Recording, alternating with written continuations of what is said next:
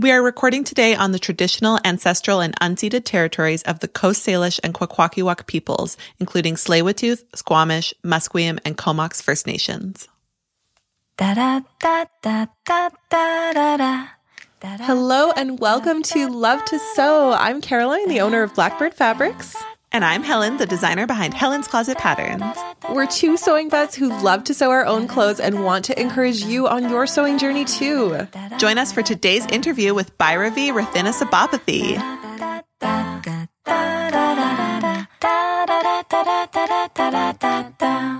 Hello, Bhairavi. Thank you so much for coming on the show today. Hi, Helen. We are so excited to chat with you about quilting, a topic that we have yet to cover on the show, if you can believe that. So thank you for coming on today to chat with us about it. Um, can you please introduce yourself to our listeners? Yeah, my name is Bhairavi, and I am a quilter and a quilt pattern designer. I've been quilting for a couple years, but sewing for a long time, and I, I love to teach people how to quilt. And where are you from?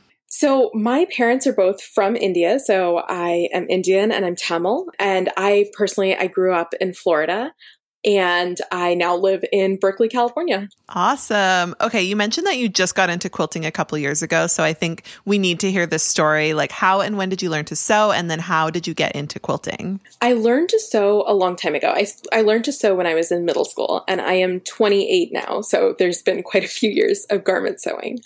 But a couple years ago, I kind of started to see stuff in the quilting world online that was really appealing to me. And I loved all the patterns I was seeing. And I just started making stuff. Um, I think the first thing that I made was the Antelope Canyon Throw from Vasilando Quilt Co.'s book, Simple Geometric Quilting. And I kind of just went with it from there and I got really into it. Amazing. And we're so excited to talk to you about quilting today because this is actually our first episode covering quilting and we want to get all into Quilting 101. But before we do that, we wanted to ask you a few questions about your business, Strawberry Creek Quilts. Can you tell us the story of your business? Yeah, absolutely. So I have always been a very creative person, and I knew that that was something I wanted to start a business in, in the creative space.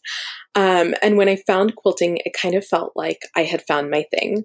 I felt really good about being able to design patterns and express myself creatively and also run the business side of things around that. So, a couple years ago, when I started quilting, um, I picked it up really fast. And then, about a year ago, in October of 2020, I left my full time job to basically start a business in this space.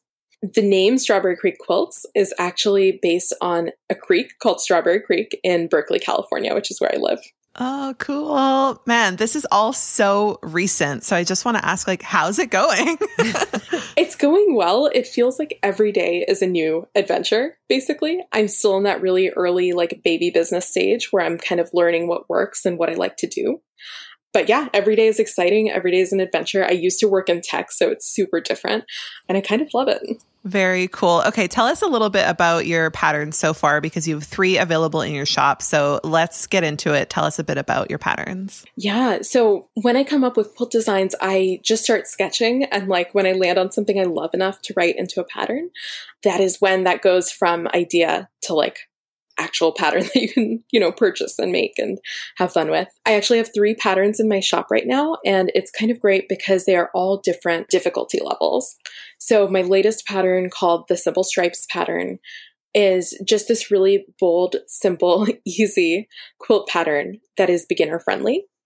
And then I have one called the Redwood Coast quilt pattern.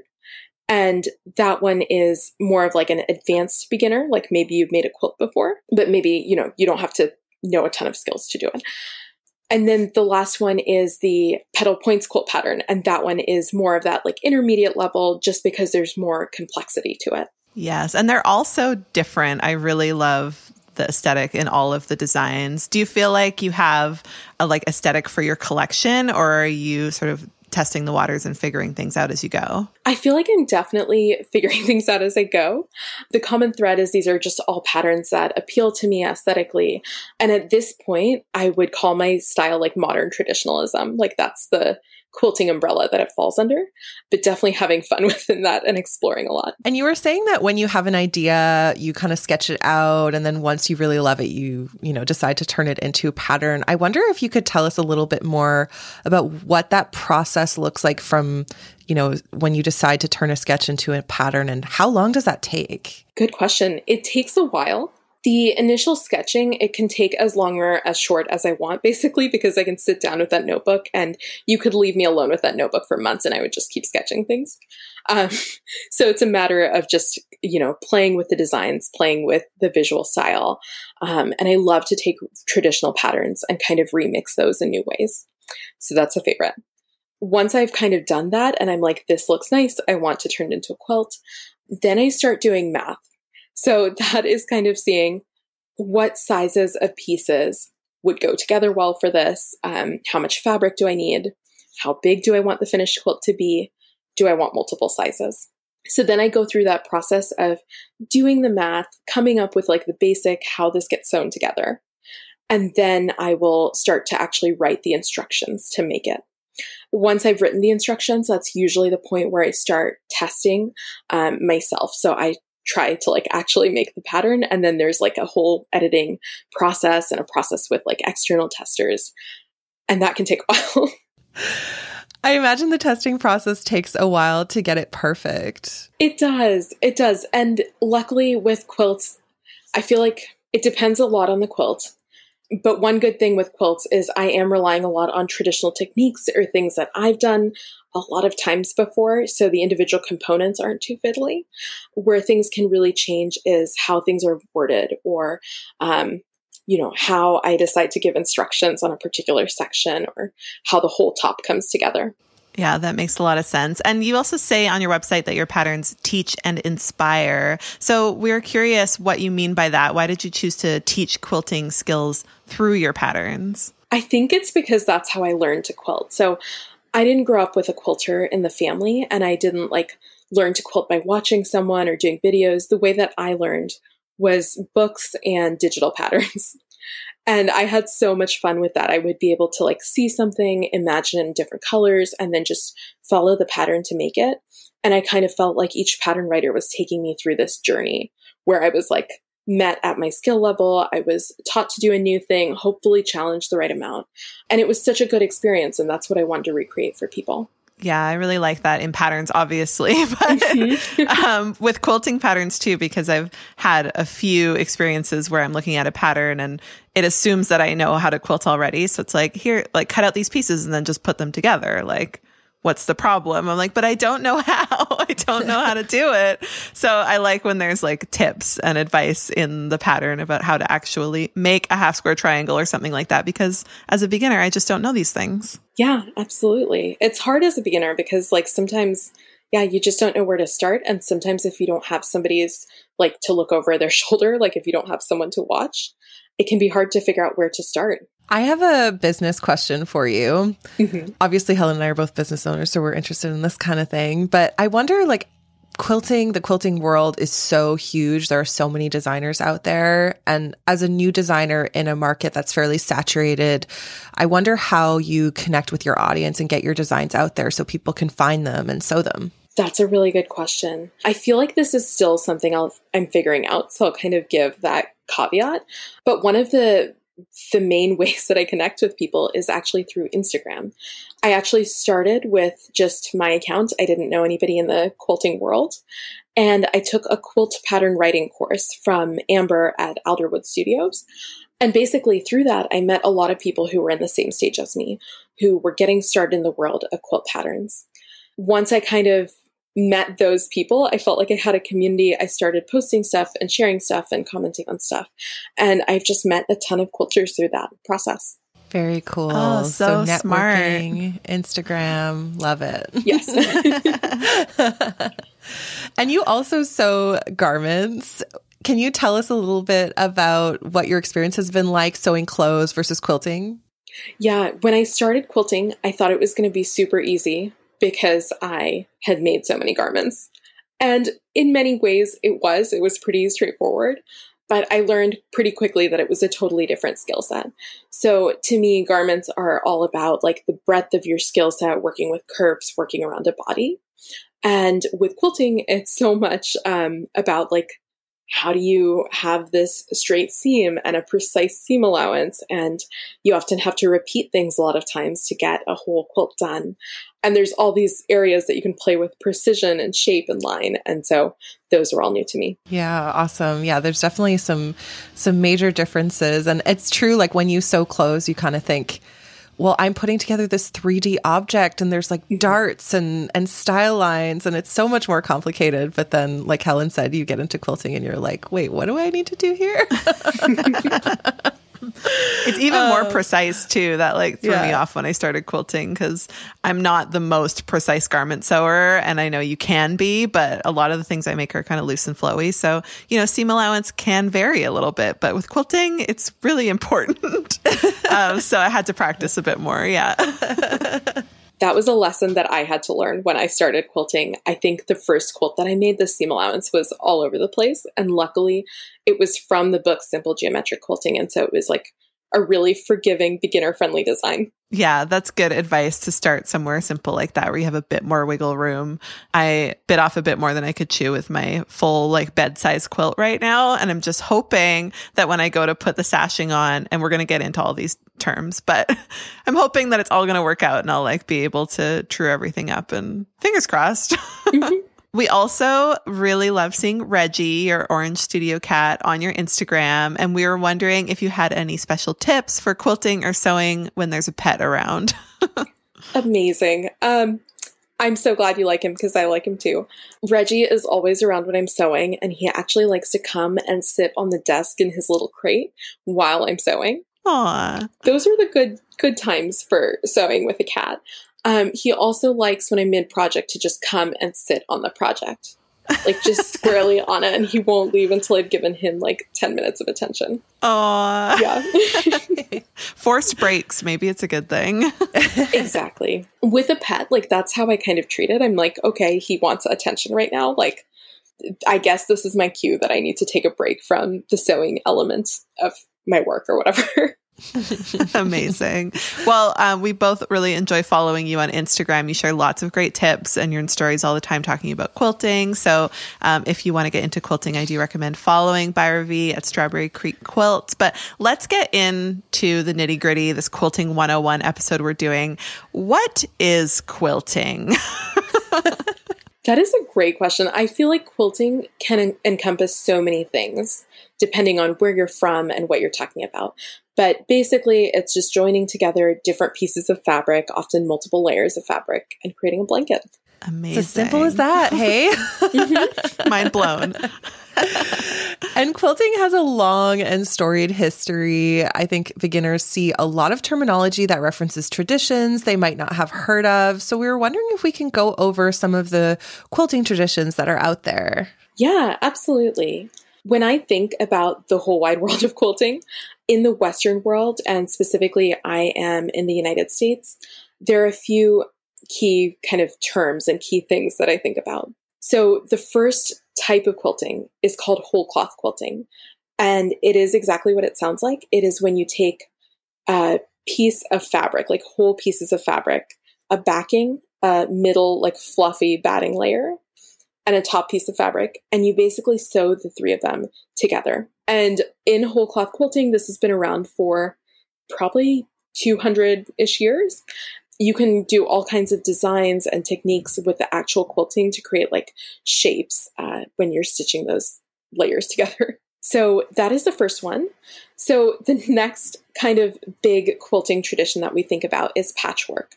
So in the Western world and in many parts of the world, patchwork is just taking small pieces of fabric and sewing them together to create designs.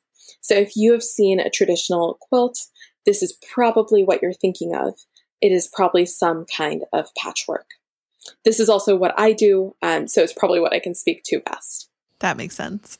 On top of that, you also have different kinds of paper piecing. So there is um, there are different types of quilts where you use paper and designs drawn on paper as a guide when you're quilting, and when you're sewing those fabric pieces together. Um, so one is called English paper piecing. This is really popular in the UK, but you basically cut templates out of paper, wrap them in fabric, and sew them together by hand.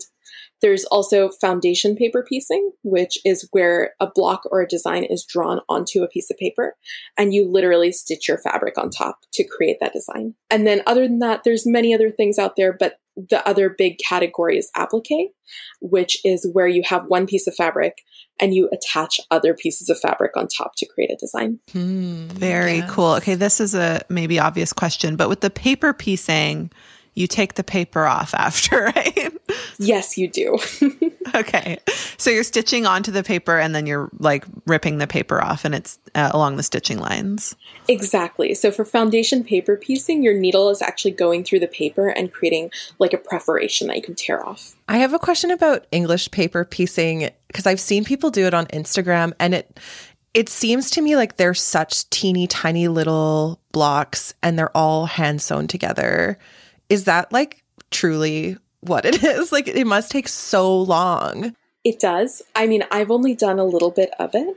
It does take a long time because you are hand sewing this thing that's already like a million tiny pieces of fabric but your shapes can be bigger or smaller. So if you're thinking of like hexagons, like hexes, you could have one inch hexagons or you could have like three inch hexagons and it's all fair game. Okay. Well, Okay. I mean, three inches to me still feels really tiny. like imagining sitting there, but I can imagine it being quite like relaxing if you're doing English paper piecing and you can do all hand sewing. Like that's something you can do while you're watching a show or something kind of like knitting, right? Mm-hmm.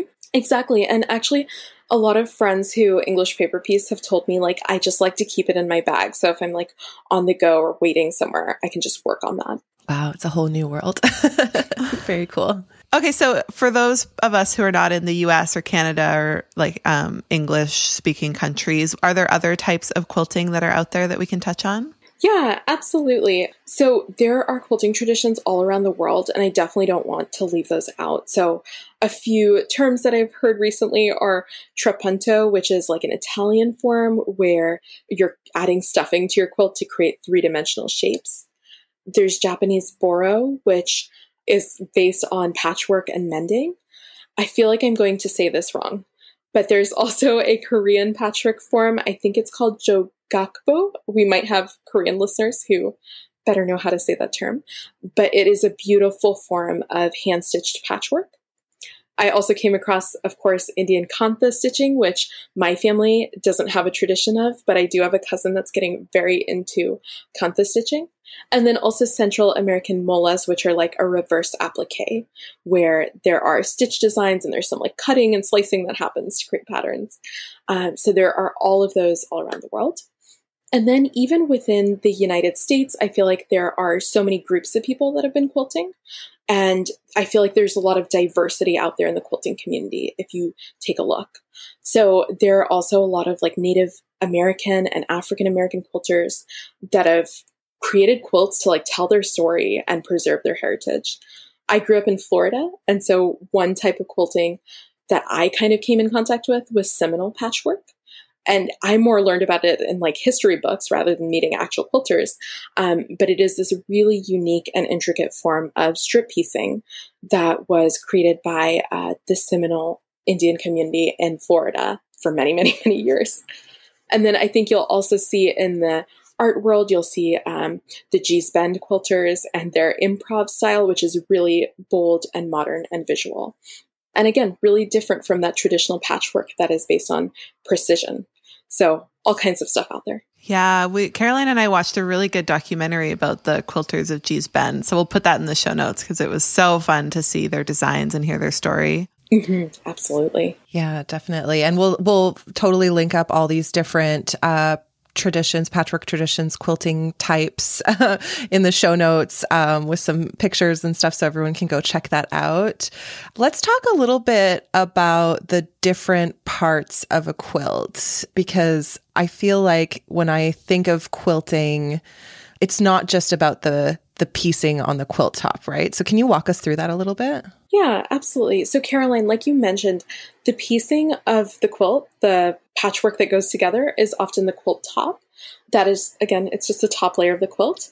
Underneath that, you have some kind of stuffing. So this is called batting. And that is what makes your quilt soft and squishy and warm. And then you'll have some kind of backing fabric, usually just one big piece of fabric on the back. And all three of those get stitched together.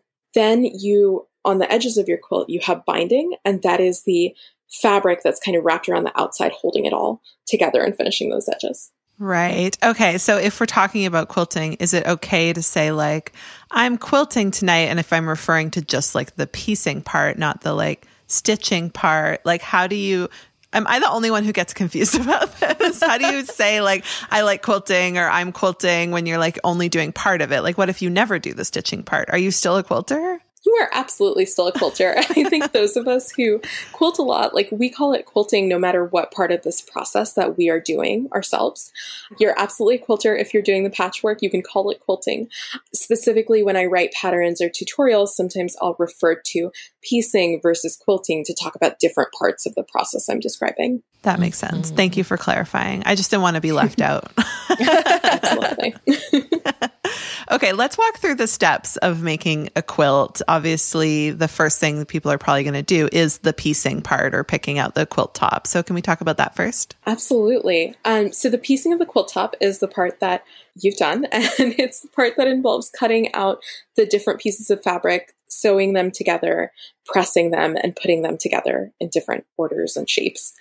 So the quilt top is usually either made up of blocks, which are just blocks in a row, or it can be a medallion style, which is kind of like a central design or like a big design over the entire quilt. And those are a couple of the big visual designs that we have. That makes sense. And are most quilt blocks, when you are doing a block design, are they typically like 12 by 12 or do they come in lots of different sizes? So 12 inches is a really common size for a quilt block. It does tend to be one of like the go-to standards, but you can have all kinds of sizes and often a designer or a quilter will choose a size based on what works best for the pieces they're cutting. Right. That makes sense. Like what works best with the design. And then I've noticed some block based quilts also have like borders around them or sashing and some don't. What's the design like thought process there? I think it's totally up to the designer or the quilter to kind of choose that stuff. When I'm doing a block based design, I will create the block and then I'll often see what it looks like with and without sashing. And I'll even vary the size of the sashing to decide if I want that in there. That makes sense. I guess you can eliminate that as well if you're the quilter and you just don't want to put it in there. Absolutely. You can just directly sew your blocks together. And in fact, one of my patterns, the petal points pattern, is like that. There's no sashing. And that is so that there's a secondary design created by the block. So there's like a couple of different focal points going on, basically. I find that so satisfying when you make the blocks and then you put them together, and there's like, it's like an optical illusion almost. And there's like another pattern that develops when you put them together. It like blows my mind every time. exactly. That's my favorite. yeah. So fun. Okay. What about different common patchwork components. Um, it seems like there's some recurring themes in quilting design. Absolutely. And especially if you start looking at traditional quilts through the ages, you will see some stuff that shows up over and over and is kind of the foundation. So I like to think about um, bars and strips. So those are just like long straight lines in your quilt. Um, you'll see blocks that are four patch, which is like two squares by two squares in a little square grid. A nine patch, which is three by three, or a 16 patch, which is 4 by 4 So these are squares pieced together to make bigger squares. You'll also notice half square triangles. So that is when you see a square and it is divided on the diagonal and there's two different fabrics creating that square. There are also flying geese. So this is when you have a rectangle with a triangle inside of it. And then there's also some less common or more advanced elements, and those would be half rectangle triangles. So a rectangle that's divided on the diagonal, quarter circles, and then you'll also see half or whole circles as well. Mm, the circles always blow my mind. Oh, I know, right? How do you do it? it's, like, it's so cool. I mean, how do you sew sleeve into an arm side, Caroline? It's not I know, that different. I know, but then it's like flat. I don't know. it really blows my mind. What about improv quilting? I want to ask about that as well. Like, can you tell us a little bit about how that works and I mean, is it really improv? Do you plan a little bit of it out at all? How does it go? Improv quilting is really improv. It's totally on the fly. And I think it varies quilter to quilter, like how much you plan ahead of time and how much you don't. I like to just sit down with like piles of fabric that are like color coordinated and start to piece different shapes and see how they look together. I also know improv quilters who will say, Hey, I'm making this small quilt and I will lay out the fabrics by quadrant so I can at least see where the colors land and stuff like that. But you can basically either just start randomly sewing these fabrics together, or you can take these like classic shapes and elements and just kind of put them together on the fly. Mm. It's really fun. It is so fun. I've done a little bit of it. I made some Christmas stockings and then more recently I made a little improv like tapestry and it's a great way to use up fabric scraps from your garment sewing, especially if you're not too worried about the durability of the final project. You can mix different fabrics together and just have fun with it, playing around and seeing what comes up. And I find it to be very like creatively cathartic personally. Yes, it's actually it's one of those things that I do when I'm feeling creatively blocked is I'll just sit down with a pile of fabric and sew it together improv style and see what comes of it and it's kind of refreshing. Yeah, but it is really amazing that so many quilt designs seem to be based on these like five or six different patchwork components? Like, is there more than just these things, or is it really just like different combinations of these common elements? there are definitely more things out there. Like, there's no way as a quilter that I would like know all of the different components. Um, these are top of mind, but I know people also make all kinds of templates and different units that they've come up with or that are traditional. So there's tons out there. Oh, okay. But you can do a lot with a half square triangle. you can. I also find it really satisfying when I've encountered instructions that have you make multiples of something. So instead of just cutting out a bunch of squares, you're doing like long strips and then you're cutting those strips up and it's making squares. Or instead of making one half square triangle, you're making four at once. And there's all these cool techniques to multiply and get more of these pieces so you can be faster and more efficient. Um, and I find that very satisfying as well. Yeah, absolutely. I love like doing half square triangles, like eight at a time is a common method, or flying geese four at a time. And it saves a ton of time. And it also feels like this really cool hack that you've figured out, even if, you know, you read in a pattern or whatever. It's really fun. yes. Okay, I want to talk about pressing because this is probably my biggest challenge with quilting is that there's so many intersecting seams, especially when you're working with complex block design. So, what are you supposed to do in these situations? Yeah, absolutely. So there are many different ways to press. And my first tip would be if you are working off of a pattern, look at what the designer says in their notes. Because I know it's super tempting to skip that little like notes or like about this pattern section.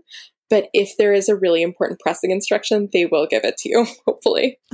Fair. Um, when you press seams for a quilt, what you're basically doing is you've sewn the two pieces of fabric together and you need to like flip that over and then basically iron or press your seams down to make sure they don't create a ton of bulk or like sit weird.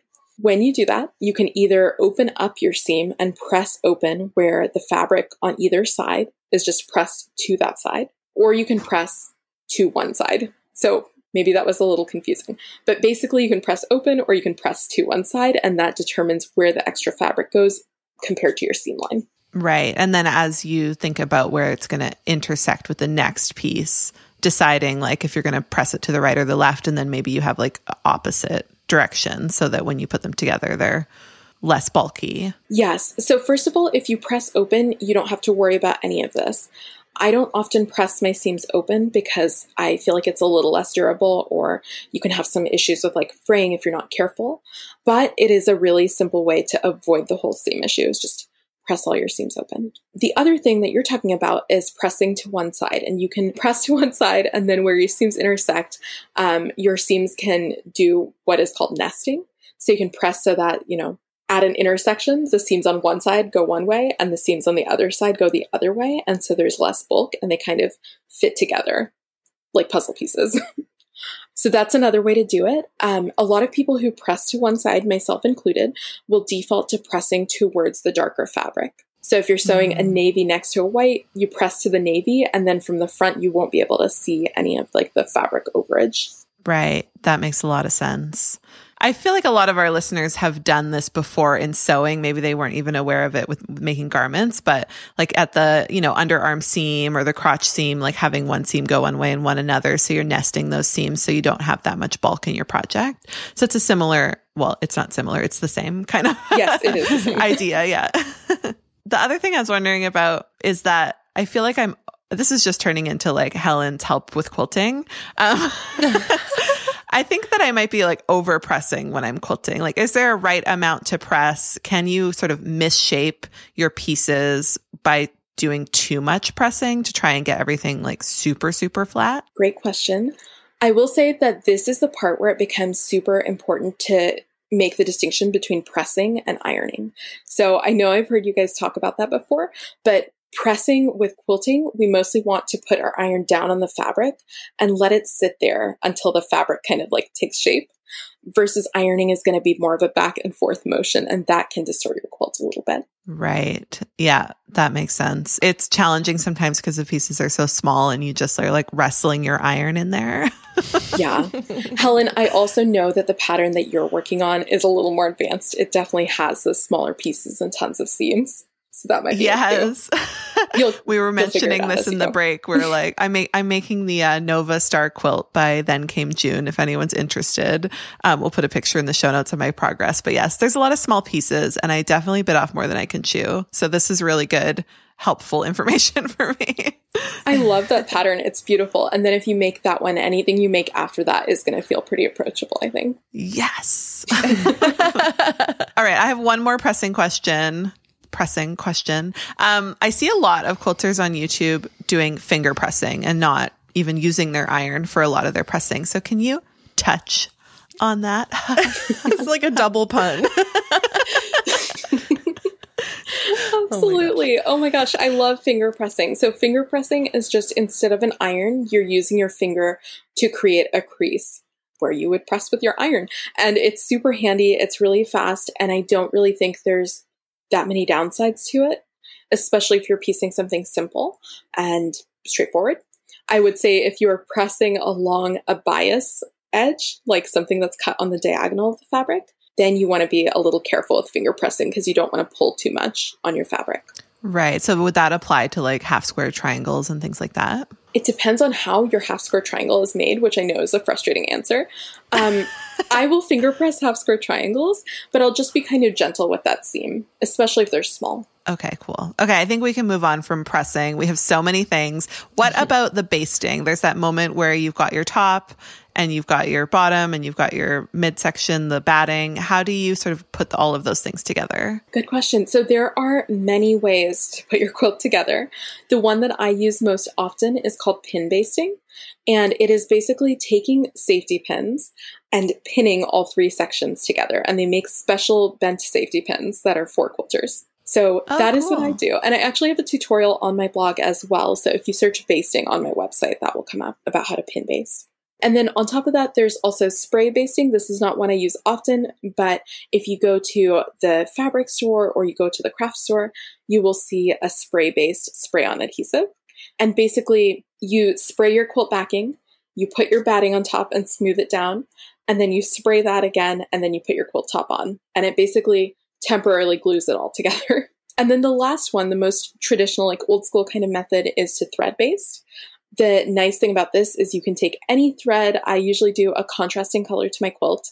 You take a needle and you just kind of loosely um, stitch the three layers together, and you'll basically do your quilting and then pull out all the thread at the end. And it's really easy, and you don't have anything kind of getting in your way as you're trying to quilt. And you mentioned that you are in a small space, you're in a small mm-hmm. apartment. So I want to know how do you baste in a small space? Do you have any tips for our listeners? Yeah, and I actually have a tutorial about that too. So if you look at small space basting on my website, that'll come up. But basically, what I do is I use a desk, a tabletop, a couch, some kind of smaller surface, and I baste in sections and then just hold my quilt together with pins.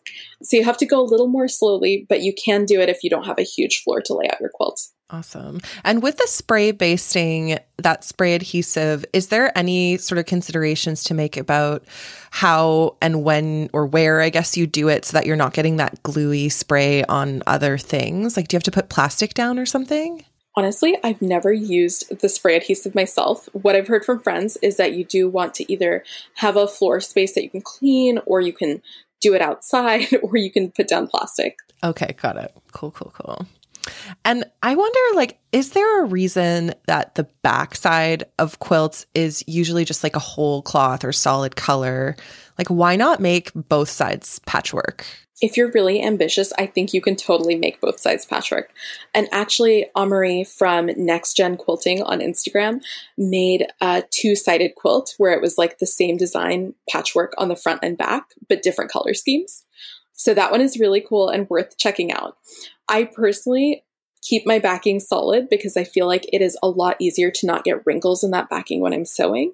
And also, it's just nice to like make two quilt tops and make two quilts, and it's half the work. right. I imagine, like Helen, when you're finished all of your complicated blocks, you're not going to want to do a whole other side. Another side. Well, here's the thing. I was thinking about, like, I have these leftovers from when I cut out all the pieces for this quilt. I have some fabric left over, and I'm like, can I not just like put these pieces together? Like not in like yeah. a cool pattern or anything, just like few rectangles together to make up the back so that I'm not like wasting that fabric. And it sounds like that would be fine. It would totally be fine. And actually some quilters will if you have extra units left over from your quilt top like half square triangles or flying geese, they'll put that in with the rectangles or with fun colors and do a piece backing.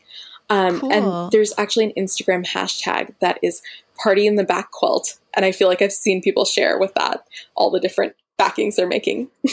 oh, fun. Okay, I'm going to follow that one. That sounds like the right hashtag for me. yeah, I've seen quilt backs that are like they'll just do like a strip of blocks along the back mm-hmm. and the rest is solid and I think that's a really cool way of like incorporating a little bit of piecing on the back. Also, yeah. often like the fabrics that you use for a quilt back are not wide width. So if you're doing a large mm-hmm. quilt, you still have to attach like two pieces of fabric at least together, right? Mm-hmm. Mm-hmm. Yeah. Okay. Absolutely. Very cool. Okay. What about the actual quilting part when you're, you know, stitching onto those three layers? How do you do it? What are the different methods? Can you talk a little bit to that? Mm-hmm. So, when you actually do the quilting section, that's where you're attaching the three layers together. Um, and you can either do it by machine, you can do it on your domestic sewing machine at home. You can do it by hand, so needle and thread, which is, I guess, how people have done it for a very long time. Or you can have your quilt long armed, and you can either do this yourself or you can send it out.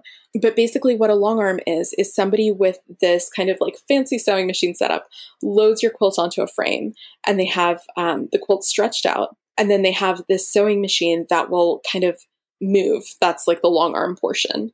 Um, and it will move over your quilt and they can move it in different patterns to create designs with the quilting. So mm-hmm. those are the three main categories. And which one do you most commonly do? I usually quilt by machine at home. It's just it's something that I can do myself on my own schedule and it's also pretty fast compared to something like hand quilting. But I am getting more and more into hand quilting because it's really fun. I love the feel and the texture of it. It's just, it's very meditative too. Yeah, I saw that you recently hand basted one of your simple stripes quilt designs using Baptist fans. So they're kind of like arching sort of semicircles that overlap like scales. How long did that take you to do? Good question. So, right before my Simple Stripes quilt pattern released, I was working on my sample and I was hand quilting it. And because it was for a release, it only took a few days of like many hours of hand quilting on each day. It was kind of deadline sewing. yeah, fair enough. but it does take a little while. And do you kind of chalk out the design before you sit down and start to quilt it? Or I guess you could probably improv hand quilt as well. You can. On that one, I specifically drew out the lines with like a washable fabric marker. Um, so I use a blue one from Dritz and it always comes out, which is nice. So yeah, I drew my lines and then I just stitched directly over them. And I actually have that tutorial up on my website as well. Perfect. I'm curious, like when you're quilting at home on your machine, are you just using a regular sewing machine? Like, is that something that I could do with my garment sewing machine for like this bed size quilt, or is that how am I going to get that? How does that work? Absolutely. So, first of all, um, you can absolutely do it on your home machine. And for a long time, I used my Singer Heavy Duty at home for quilting all my quilts. So, I would roll up the quilt on one side and then I would like do a straight line through my machine and then I would like unroll it a little bit and do it again. It totally works. And the only question is how heavy is your quilt, right? Like a bed size quilt is pretty heavy to move through the machine. And then your sewing machine needs to have like enough space underneath that arm for you to like push the rest of the quilt through. But you can absolutely right. do it yourself. That said, a lot of quilters, especially for something like a bed size that is really hard, will send that out to a long armor. And I think that's a great option as well because it just you get to skip that portion and outsource it to a different artist who is going to like really take care of your quilt. I definitely think you can do that too. Yeah, I'm leaning that way for sure. the bigger this thing gets, the more I'm like this is not happening. And then the long armor will give it back to you quilted, but then you still have to do the binding along the edge. Yeah, and I think most long armors will just have you do the binding, but basically they will you will ship them your quilt or if they're local you'll drop off your quilt. They'll often either have batting for purchase or you can give them the batting that you have if it's compatible with their machine. And then you'll work with them to pick out a specific design and they will help you with thread color, all that stuff. And they will give it to you beautifully quilted and then you just trim the edges off your quilt and bind it and you're done. Mm. Very cool. So in that scenario, you don't even have to do the basting part, like yeah, the pinning and stuff. Oh, amazing. Okay, exactly. I'm sold. because they're also loading all of the layers into their machine. So you all you have to do is you have to press your quilt top and your quilt back and make sure that's sewn together usually. Most long armors will have a website with an FAQ page. So just do whatever they tell you to, but it's really easy. awesome. I do like the quilting on the machine, like for the smaller projects I've done, but I'm I'm thinking that this is a bit large. yeah. a large undertaking. Large and heavy if it's a bed size quilt. okay, so we want to talk next about the supplies you might need to make a quilt, both like on the material side and the tool side. So can we start with fabric and maybe you can tell us a little bit about the types of fabrics that you can use for quilting? Yeah, so quilting, I normally just use quilting cotton. So that is all those cute prints that you see at the fabric store if you go to like a Joann's or something. But you can also use cotton poplin, you can use linen, anything that is woven and a natural fiber does pretty well. Even polyester broadcloths and things that are a sturdy woven will work. I also find that I can use offcuts from my garment sewing in patchwork, especially if I'm working with like a woven shirt or a dress or something. I'll take those offcuts and quilt with them. Yeah, I've been enjoying using some of my garment sewing scraps as well. But one thing that threw me off when I got into quilting was the way that the fabric is sold because it's a little different than the way that we sell garment fabric to uh, garment sewists. So why is it all so delicious sounding? Like, what's with the jelly rolls and the layer cakes and the fat quarters? And like, what's the deal? It's all different. So, that is a great question. Um, I buy a lot of my fabric just as yardage. And then there's also something called a fat quarter, which is a quarter of a yard. But instead of like a nine inch cut vertically on the whole strip of fabric, it is an 18 by 22. So a fat quarter is an 18 by 22 square or rectangle instead of like a 9 by 44 cut on the fabric. So mm, that right. is like the first term. There are also terms like jelly roll and layer cake and charm pack, and those are referring to different sizes of pre-cut fabric. So Moda Fabric kind of started all of this. A fabric store owner friend told me this recently. Moda started all of this and actually trademarked some of these names. So they may have other names as well.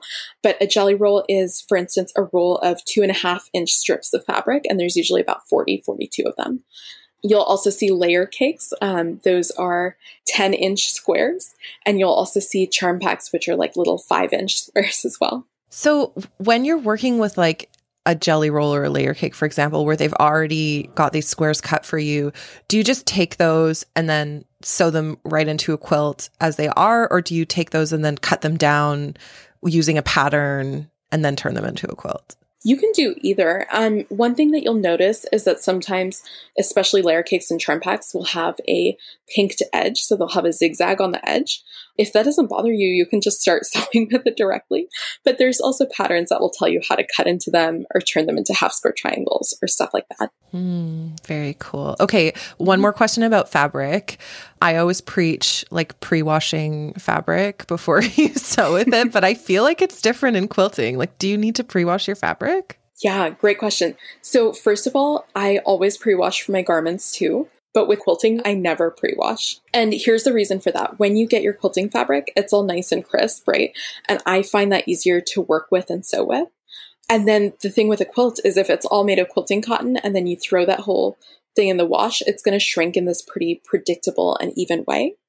Um, so there's not like a huge issue with the shrinking. I also, on my first wash with like a whole quilt, I will throw in a Shout color catcher, which is this um, little sheet that will catch excess dye in the wash. And I feel like that helps to prevent any bleeding or anything. Ah, and then once you wash the quilt that ha- if the fabric hasn't been pre-washed, it kind of scrunches up and creates that really cool look that we all love in quilts, right?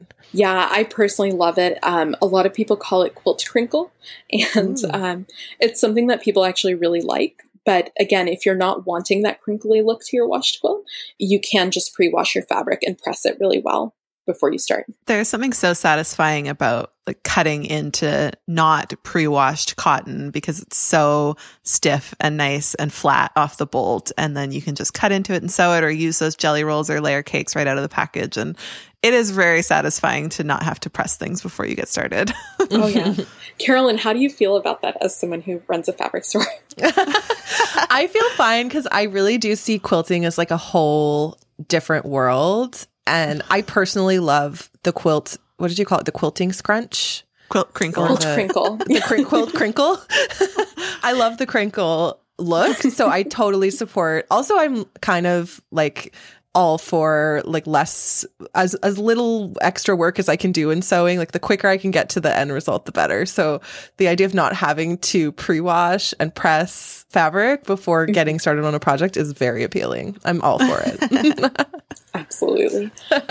okay, so we've talked about fabric. Can we get into thread? Because I feel like this is another thing that is a little bit foreign or, or different for quilting than it is for garment sewing. Absolutely. So when I started quilting on my first few quilts, I just used the same Gutermann all purpose thread that I used on my garments, and it worked great. so you can absolutely do that.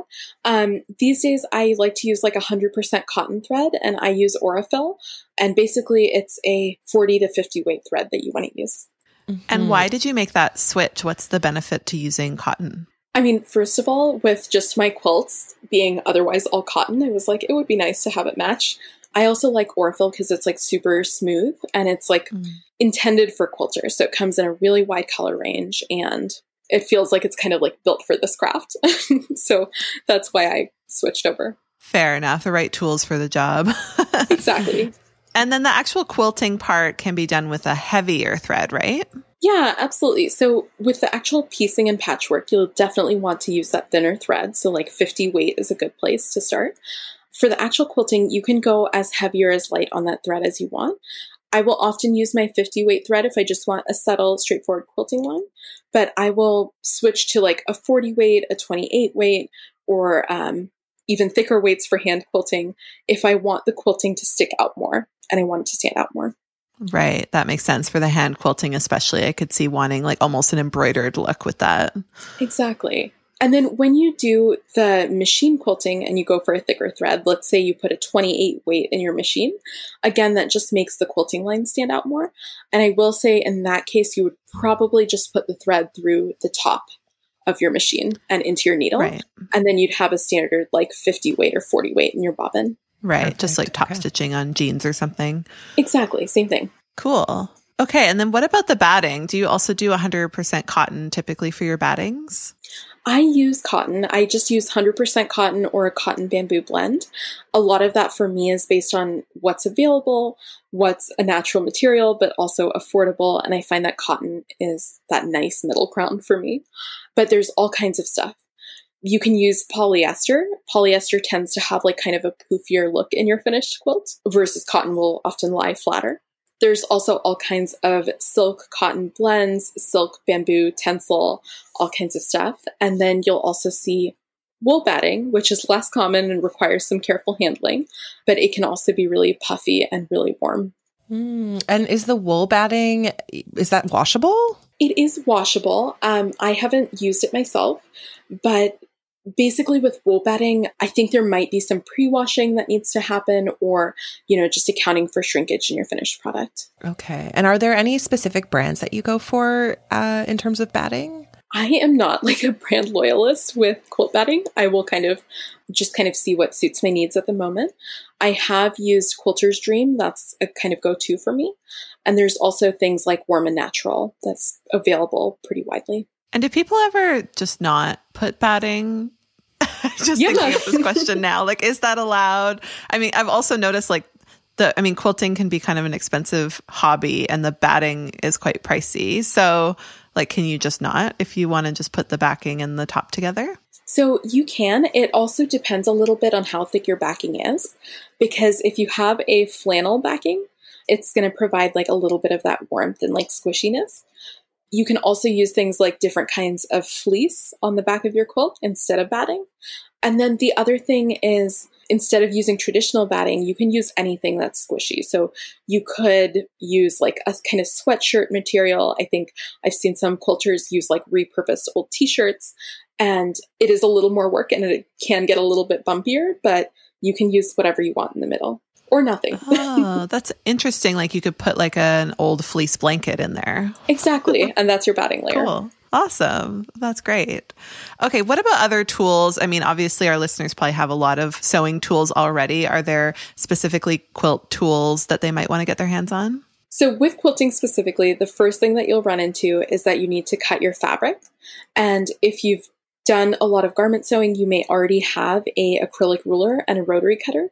But for me, those are kind of musts to have, just so that you can cut accurately at the sizes that your pattern or your quilt design needs. You'll also need basting pins or spray or something to kind of hold your quilt together. Both of them work really well, and it's just a matter of preference. So either one is great. If you're hand stitching, you will need needles that are a little bit thicker for that. You can either use betweens, which are meant for like small quilting stitches, or I will often use a needle that's meant for like embroidery or millinery work if I'm hand quilting with thick thread. And then also, when you get to the binding stage, you may want binding clips to kind of hold your quilt sandwich and your binding together. That is going to help you get really neat stitches if you're machine binding or hand binding. But overall, my philosophy is kind of that you can start quilting with what you have on hand because patchwork is an old art form and it's based on using what you have and like available materials and repurposed materials. So I would say just dive right in. Yeah, you can even use old garments like patchworking denim together looks really cool. So just try it. Just give it a go and see if you enjoy it and if you do then you could take on a bigger quilting project. Yeah, Helen, your patchwork Ashton dress has lived on my Pinterest board for forever. oh, it's thank so you so beautiful. much. I love it. I had so much fun with that project. Yeah, I absolutely loved it. And it's just really cool to reuse those older things or scraps that you have lying around. It makes you feel very accomplished. absolutely. And sustainable too. Yeah. Well, as garment sewists, we're used to using patterns. So, what are our options for learning traditional quilt patterns? Yeah, so there are certain books that are encyclopedias of different quilts and blocks and patterns. And one that I see referenced often is called the Encyclopedia of Pieced Quilt Patterns by Barbara Brackman. And that will give you a great library to start from.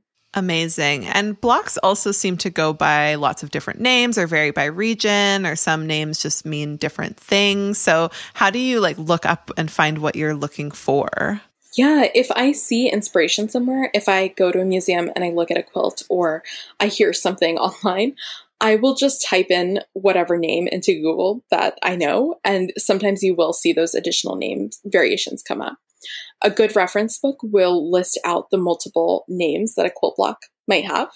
And then when you start to look at quilt blocks, you'll you'll hear all sorts of names and just know that you might have multiple names for the same thing or very similar things. In particular, if you're into star quilt blocks, I feel like that's super popular.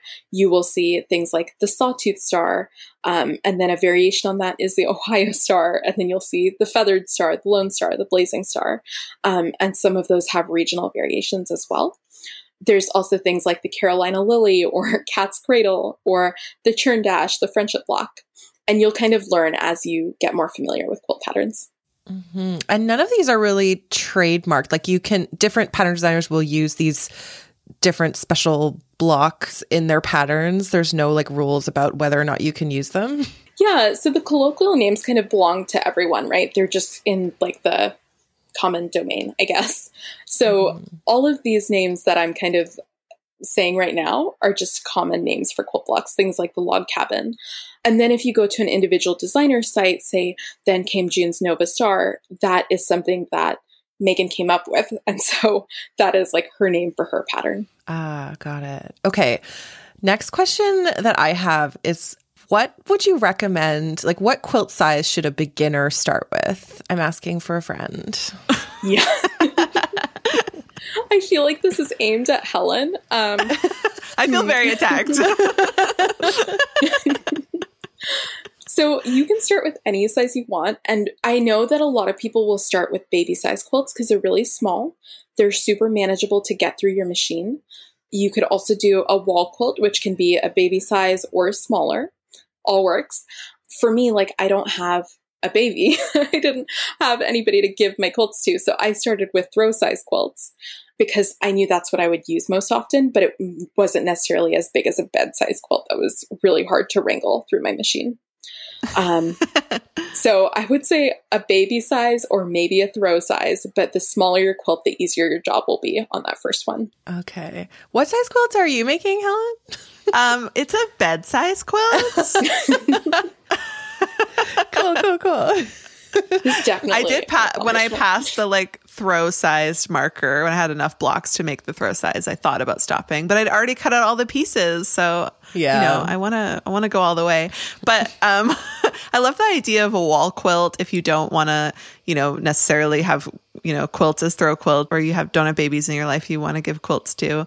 A wall quilt is a really cool idea, or you can do like table runners or placemats. Those kind of smaller projects can be really fun. And another thing I've seen, speaking of all these like classic blocks, uh, is people making lots of different blocks like that are completely unrelated. You know, you're just trying, I'll make a sawtooth star and then I'll make a churn dash and then I'll make a flower basket. And then you put all those together into a kind of patchwork quilt where you've just explored all these different techniques. Yes. And if folks are interested in learning more about that, those are usually called sampler quilts. And there are specific books or patterns or even like traditional ones you can look at that have an assortment of techniques in them. Oh, amazing. Okay, sampler quilt. By the time that this episode comes out, actually in November, I think there's actually going to be a sampler quilt project that I'm part of, and that is going to be um, in partnership with Amanda from Broadcloth Studio, a bunch of other um, quilt pattern designers, and we're putting together a sampler quilt to go with an exhibit by the Museum of Fine Arts in Boston. Ooh, oh, that would be exciting. a free pattern and a sew along. wow. Oh, fun. So, like, all these different designers are contributing a block and then they all go together. Exactly. So, if you want to make that, I will be sure to link it on my webpage and in my Instagram. You'll see me posting about it if you listen to this episode when it airs. Oh, cool. Yeah, it's such a great way to learn different techniques and then in this case get exposed to lots of designers, which brings us to our next question. There are some amazing modern quilt patterns and designers out there, including you. So, what are some of your favorites? Where should our listeners go and start following people for inspiration? Absolutely. So, jumping right in, I made a list of some of the quilt patterns that are my favorites and that I would recommend to people just starting out.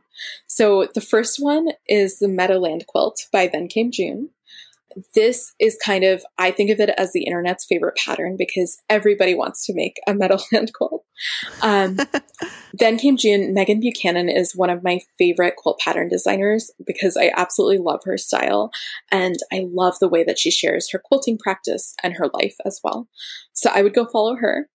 You can also, if you're more advanced or if you're ambitious like Helen, you can make her Nova Star quilt pattern.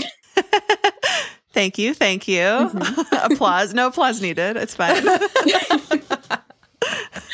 All right. And then another quilter that I really love because of the way that she teaches and the way that she puts colors together is Suzy from Suzy Quilts. And specifically, I really like her maple quilt, which is just a few big strips pieced together in a medallion style. And I also really like her gather quilt as well. And so she really plays with construction and she's a graphic designer by trade. So she has really great diagrams on her quilts. Cool. I'm clicking through all the links as you're talking, so it's very I fun. love I encourage our listeners to do the same. Okay, here's the problem. I've already made two quilt tops and not actually quilted them, and now I want to make another one because this maple quilt is so cool. But oh Caroline, yeah. those were like five years ago. Like you got to move on. What advice would you give somebody if they were like, "I made two shirts five years ago and I never finished the binding on them, and now I can never sew again"? Well, Carolyn, I think what you need is a long armor. I think yeah, you can send your quilt to a long armor and they will do Yeah. quilting.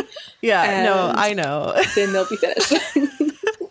Okay, thanks for the pep talk, guys. It was a little bit of like harsh love. I'm sorry. yeah, no, that's totally fine.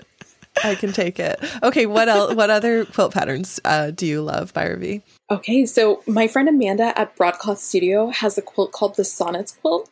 I really love this one because it has like it's basically a gentle introduction to modern improv quilting.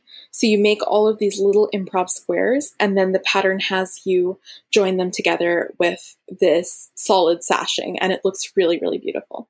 So I would recommend that one. And then Erin at the blanket statement has a lot of great like modern graphic kind of quilt patterns that feel like really fresh.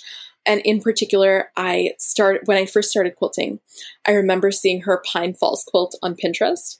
And I now test for her, but I, I did tell her that story of like when I first learned about modern quilting, I remember seeing your pattern and it kind of got me interested. and then she also has the cross lake quilt and the birch point quilt, and those are two designs I really love. In terms of newer designers, Tessellate Textiles, Christine has the Karnak quilt, and it is this beautiful half square triangle kind of based pattern that is, it looks a lot more complex than it is. It's really, really gorgeous. Archios Quilt Company, the Demeter quilt is a really good one that plays with flying geese and color value. And then Anna at Wax and Wane Studios has um, the Quilt Runes mini pattern series. And that is a series of like wall quilts that come with like advice on hand stitching and just look gorgeous, I think. I Yeah. love them. I'm so inspired. You should see. Caroline's face right now. I love that there are so many options for smaller quilts that you can use as wall hangings because that feels very approachable to me. Like mm-hmm. just dip your toes, you know? That's how I Yeah. I'm so excited about this. You're feeling inspired. that. That's good. yeah. Yeah. I will also say that if you are looking at a block based quilt and it looks really cool and you want to make it and you don't want to commit to a whole quilt, you can just make a block and turn it into a tote bag. There are definitely tutorials out there for that, or a wall hanging, or whatever you want. You don't have to make the whole thing. Awesome. That is so, So true. It's kind of like that mantra where if you don't like a book, you don't have to read the whole thing. Like mm-hmm. you can try it. And if you don't really enjoy, maybe you just didn't like making that pattern for some reason, it's fine. You don't have to finish. That's true. Yeah. Oh, this is such a great list. Thank you for prioritizing beginner friendly patterns. I definitely encourage our listeners to check these out. We'll be putting them all in our social this week. So you'll see them on there if you follow us at Love to Sew Podcast. awesome. I had one other quick question about patterns because I think a lot of our listeners are used to reading like indie garment sewing pattern instructions. And I wonder if there are any like differences that you want to point out between quilt patterns and garment sewing patterns when you're sort of reading them and, and using them. Yeah. So when you start reading a quilt pattern and you look at a quilt pattern for the first time, I would say don't skip any of the notes sections up front. Like make sure you read through it and don't just skim it. Um, because some of the base assumptions like seam allowance are different. And just reading that beginning section will give you a good foundation. And if you don't understand something from there, just Google it. And I'm pretty sure you'll be able to figure it out. So that's the first thing. The second thing with quilt patterns is the cutting charts can be kind of overwhelming. Most quilt patterns don't have templates like garments do, where you print it out, piece it together, and cut it out with scissors. Some do, but most quilt patterns will give you a chart of cutting instructions, and they will say cut this many strips of fabric, and cut it into pieces of this size. So when you first look at that, that can sometimes be a little bit overwhelming, but I would say just go slow one step at a time and you'll be fine. And I will also say that it is really helpful to print that sheet out so that you don't get confused. So I like to print out my cutting chart and then I circle like the column or whatever that is for my size of quilt. And then I like check off each item as I cut it so I don't get confused. So those are my tips. Awesome. Thank you for that. That's really helpful. And are there any books that you would recommend to our listeners? Yes. So the first quilt that I made was from this book called Simple Geometric Quilting by Vasalando Quilt Co. And I highly recommend this book because it is super approachable. It is organized by order of difficulty and types of units, and everything in there looks really modern, and I, I think it's great. There's also Urban Quilting by The Weekend Quilter um, by Wendy Chow, and that book is full of amazing quilt patterns, again, in that like modern, fresh style. So, both of those, highly recommended. Fabulous. Okay. And we want to tie it back to garment sewing one more time obviously you can make kind of quilted garments. So do we have any good options for garments that include quilting techniques? Yes. So I was mostly thinking about quilt coats with this section, specifically because quilt coats have been having kind of like a moment lately, and I feel like everybody wants to make one. Um, recently, there is the Hovea jacket. I hope I'm saying that right from Megan Nielsen Patterns. So that is one that is actually designed to be a quilted jacket. And there are plenty of tutorials from both garment sewists and quilters available through Megan Nielsen's blog that will kind of teach you how to make it. There's also the Tamarack jacket from Grainline Studios, and that one I know is a love to sew classic. it's TNT. Um, so that is again a pattern that is intended to use quilted fabric, which is really great. And then there's also the Granger coat that is from Muna and Broad. And I saw that you guys had added it to the list. And I was like, I'm so glad that you mentioned this one because it has a really complete size range and again is intended to work with quilted fabrics. And then the Nova coat finally is one that I have seen be turned into a quilt coat, um, even though you know you have to change the instructions slightly to make it work.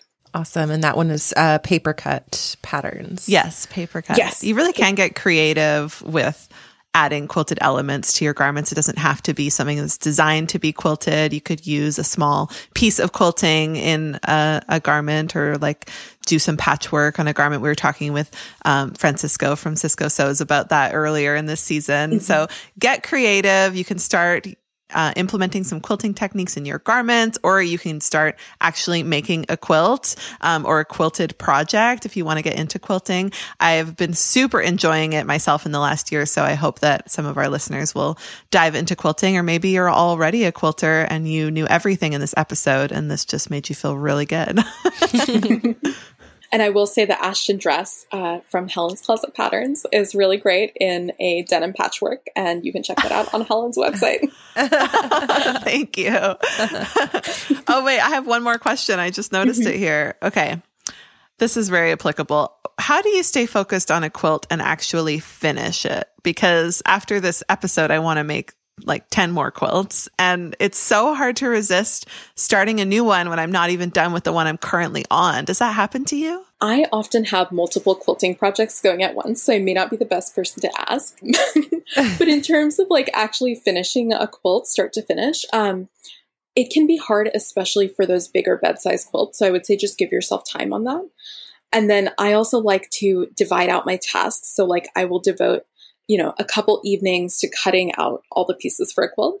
And then on a separate day, I will start sewing. And then I'll give myself, again, like several days, several weeks, several, you know, long stretches of time to actually do the sewing of the patchwork. And then when it comes to basting, like I like to do that on a separate day. So I kind of split everything out so it's not too much at once. Yeah, that makes sense. And then just try to resist buying supplies for more quilts. yeah, I can't help you with that. I have too much fabric. Fair. Fair. I'll just struggle on my own. No. no. It is so fun to collect uh, the different quilt patterns on Instagram and Pinterest. And I'm just building up a library of things that I'm excited about. So thank you for all of your suggestions. And thanks for giving us Quilting 101. It was really informative. And I don't know about our listeners, but I feel very excited. I'm going to go work on my quilt right now. Absolutely. Thank you so much for having me. This has been really fun. And you guys are my favorite podcast. And I really appreciate you having me on. Aw, thank you. Before we say bye, tell our listeners where they can find you online. Yeah, you can find me online on Instagram at Strawberry Creek Quilts, or you can find me at strawberrycreekquilts.com. Amazing. And we're going to have some awesome show notes for this episode with tons of links and pictures. And yeah, we really appreciate you coming on. Thank you so much, Bhairavi. Thank you. bye. Bye bye. Da da da da da da da da. That's it for today's episode of Love to Sew. You can find me, Caroline, at blackbirdfabrics.com and Helen at helensclosetpatterns.com. We're recording today in beautiful British Columbia, Canada. Head to lovetosewpodcast.com to find our show notes. They're filled with links and pictures from this episode, all that quilting goodness. And if you'd like to get in touch with us, you can send us an email at hello at lovetosewpodcast.com. If you love Love to Sew and want more, you can sign up for our Patreon. For $5 a month, you get a full length bonus episode and weekly behind the scenes pics. For $10 a month, you get all that plus a mini episode focused on sewing techniques and 15% off discount codes for Helen's Closet and Blackbird Fabrics. Patreon is the best way to support us so that we can keep making quality sewing content. So go to patreon.com slash love to sew for more info. And did you know that we have Love to Sew swag? You can visit our shop to get tees, pins, and tote bags with art by Josie Adams of Hey Miss Designs. Tell the world that you're a Stitch Witch, that you can make anything, or that you are a Love to Sew listener. Go to lovetosewshop.com to get yours. Thanks to our amazing podcast team. Lisa Ruiz is our creative assistant, Jordan Moore is our editor, and Margaret Wakely is our transcriber. And thank you so much for listening. We'll see you next week. Bye. Bye bye.